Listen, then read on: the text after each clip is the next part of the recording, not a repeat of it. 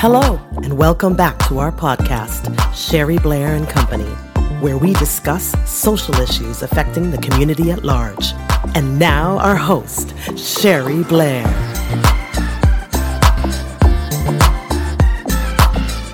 Sherry Blair bringing you a daily dose of positivity. We are in spring cl- into clean, rational, and positive living. How long has it been since you took a new look around you? And I have new in quotes.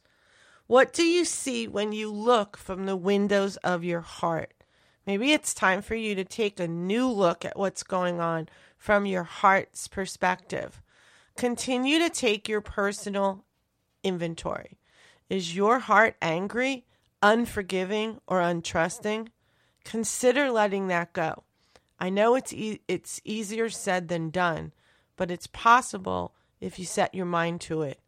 Allow the new fresh light of peace, forgiveness, and love to filter through.